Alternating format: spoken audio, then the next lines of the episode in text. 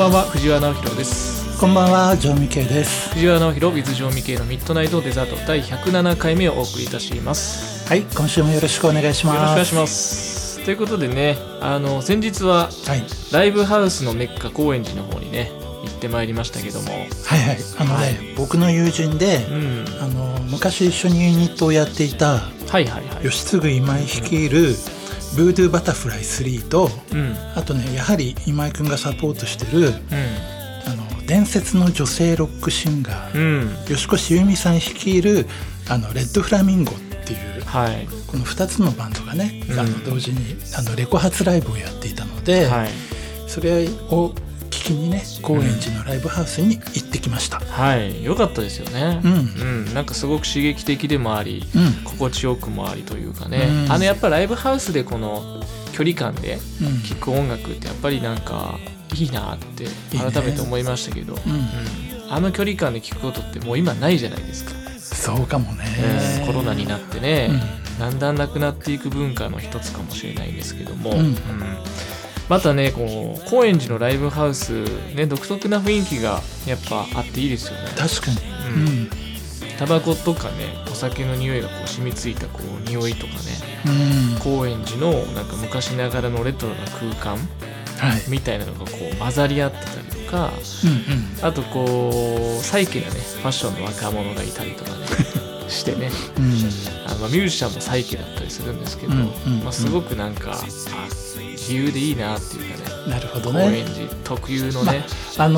やっぱね、ライブハウスって言ったら高円寺っていう感じが僕のイメージではあるけどね。ああ、そうですか。うん、どのぐらいあるんですかね、高円寺ライブハウスね。結構あると思うよ。結構ロック系の箱が多いっていうようなイメージですけどね。うん、うん、僕あんまりライブハウスに足を運ぶタイプじゃないんですけど、僕ね、下積み時代は、うん、高円寺のライブハウス出てました。あ、そうなんですか。うん、あ、じゃあもう詳しいじゃないですか。今のね、あれとはまたちょっと違うかもしれないけど、で結構割となんか昔からあるようなね、うん、ライブハウスもありそうですけどもね、うん、ずっと変わらずにやってますみたいなね。うん、週3回ぐらいね出てたことあります。じゃあもう本当にホームタウンにしてた時があったと思う、ね、ありましたね。なるほどなるほど、うんうん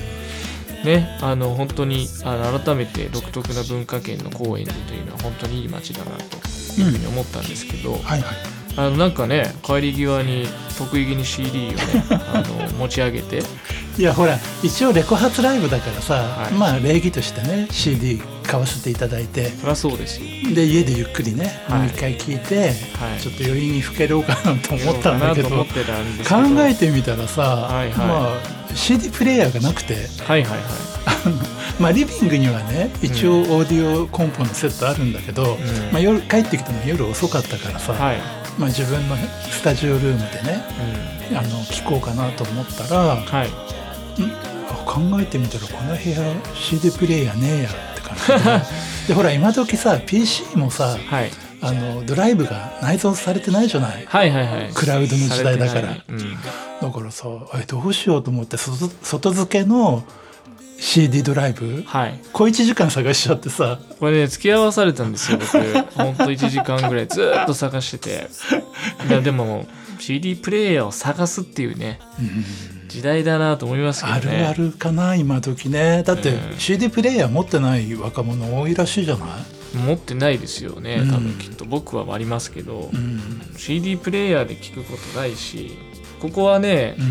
JOMI.Kの部屋、なぜかその CD プレイヤーないけどカセットデッキと、うん、ダットのデッキと、うん、あとなんかね LP レコードは山のようにあったりするよね。そう、まあ、LP レコードなんかはかえってもなんかこうアンティークとして今受け入れられてるんですけど、うん、CD プレイヤーってまだ中途半端なんでしょうかね。そうだよね。まだね CD でリリースする方すごく多いし、でも今 CD よりレコードの方が売れてたりするじゃないですか、うんうんね、うん、ちょっと逆転現象みたいな、まあ、サブスクで気軽に聴けちゃう時代だからっていうのがあるんじゃないのかね、うん、確かに確かに、うんうん、まあ、それにしてもね、ずっと音楽畑で来たJOMI.Kの自宅で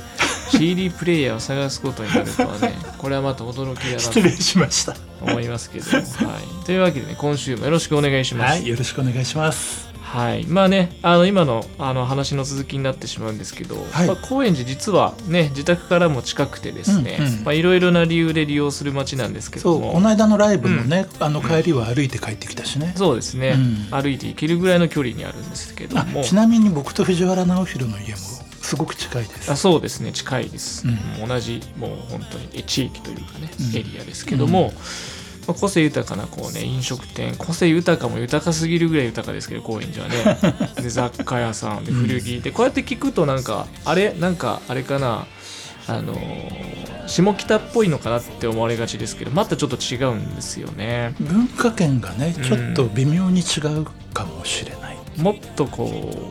う過激かもしれない、まあ、若干下北の方が洗練されてるのかな。そうですね、まあ、どっちもアングラ臭いところはあるけど、もうちょっとこう、深いディープな感じの雰囲気がある街で、あとやっぱり開放的で自由な若者の街っていうイメージはやっぱ強くありますけどね、実際ね高円寺にミュージシャン、役者、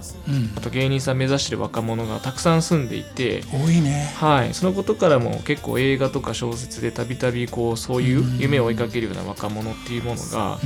なんか高円寺で生きる様っていうのを、描いてたりしますけども、高円寺とか東中野とかね、このエリアは多いですね。多いと思います、実は以前とある企画で、はい、私藤原直弘 CM に出演させていただいたんですけども、実は僕も出演してたんですよ。そう、JOMI.K の方が長めに出てましたけどねまあその CM のコンセプトも夢追いの若者だったんですよね、確か、そうそうそう、なんかこうギター一本で路上ライブを積み重ねながらこうミュージシャンになる夢を追いかけるっていう、まあ、筋書きだったはずなんですけど、で僕は怪しいプロデューサー役で出演してましたリアルにいるからね、あれはリアルだったな、まあ、でもこういう現実との狭間で見え隠れするこう光と闇みたいなものも確か描かれていて、まあ切なくなったのを覚えてるんですよね、まあ、実際ここ中野にもなんか夢を志して上京してくる若者ってたくさんいるんですけども、知り合いにもね、結構いますよね。知り合いにも多いし、ただねやっぱ現実に流されて、まあ、いつしかこう夢を捨ててしまう人もやっぱ少なくない。そこそこ頑張ってそこそこ、ね、活動していた人でもやっぱりある時ね、突然いなくなったりするよね、なんかこうある意味こう夢を卒業していくみたいな、そういう建前なんかこう、なんか世間体ですかね、そういったものに負けてしまう人もいますし、やっぱり東京で生活するっていう大変さもあると思うんですよね、まあ、そういう中で、まあ、夢から離れていってしまう人も多いんですが、まあ、そういうねこう CM にこう出演したことっていうのをきっかけにして、まあ、そういった現実の中でこう夢を追いかける若い視点からちょっと歌詞を書こうと思いまして、歌詞を書き上げ、そしてJOMI.Kに作曲をしてもらった楽曲が実はあります、まあ、今週のこの一曲コーナーではそちらの楽曲をですね紹介させていただこうと思います。2017年4月にリリースしたアルバムのタイトルチューンでもございますColors of a Dreamでございます、それでは聴いていただきましょう。どうぞ。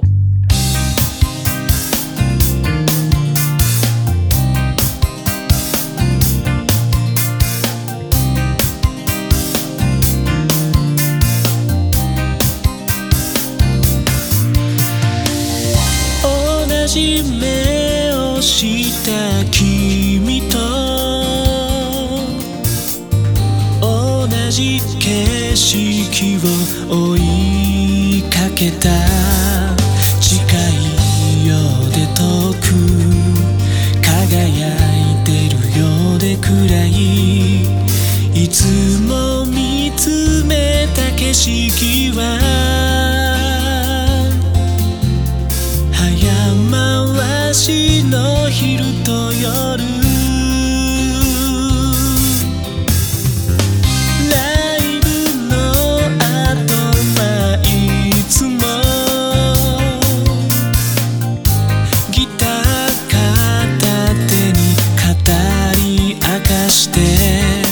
君が語る夢が夜の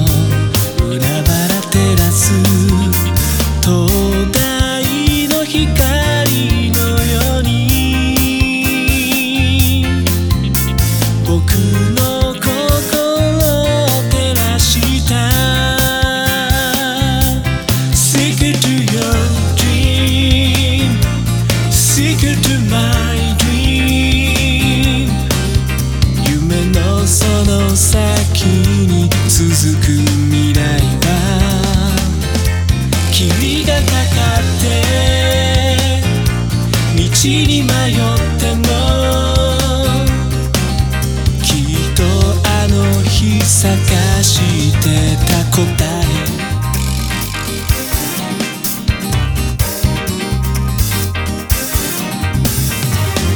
違う未来に気づいて違う明日を受け入れた君笑い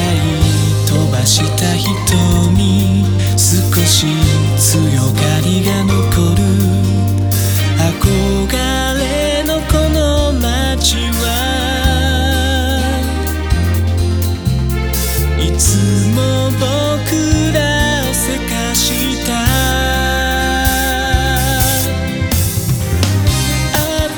新しい。はい、ということでね、こちら2018年11月にアルバム「Colors of a Dream」2018、リマスタードエディションとして再リリースしております。はい、YouTube にはショートバージョンのミュージックビデオをアップしておりますので、合わせてチェックしてください。うんうん、ということで今ね、実はなんか聴きながら思い出したんですけど、この曲今歌詞を書いて曲を作ってもらったって言ったんですけど、確かに曲線だったんですよ実は。あ、そうだったっけ、うん、よく覚えてないけど確か曲ありきで歌詞を書いて、初めて僕が曲線で歌詞を書いた曲なんですけど。そうだったっけ。そうなんですよ。でこの曲ね、実はねボーカルがねすごくいい味出ていて、個人的には結構好きな曲なんですよね。僕もね、藤原直弘名義の曲で好きなボーカルベスト10の1位です。あ、本当ですいろんなベスト10があるのかな。そう、いろんなベスト10があるんだけど、好きなボーカルベスト10ではこの曲が1位、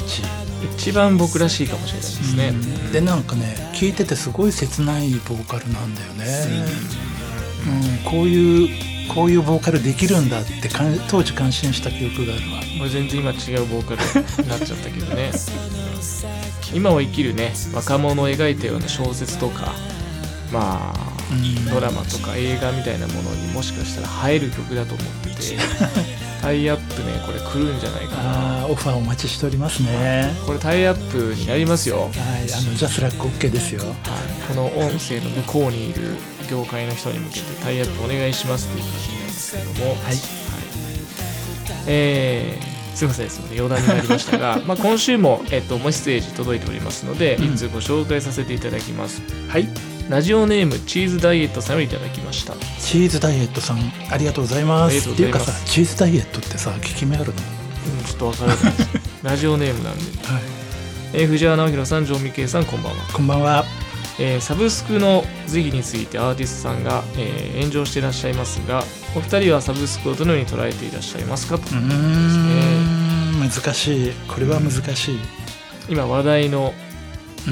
ってるサブスクについてですかね。興味深い話題、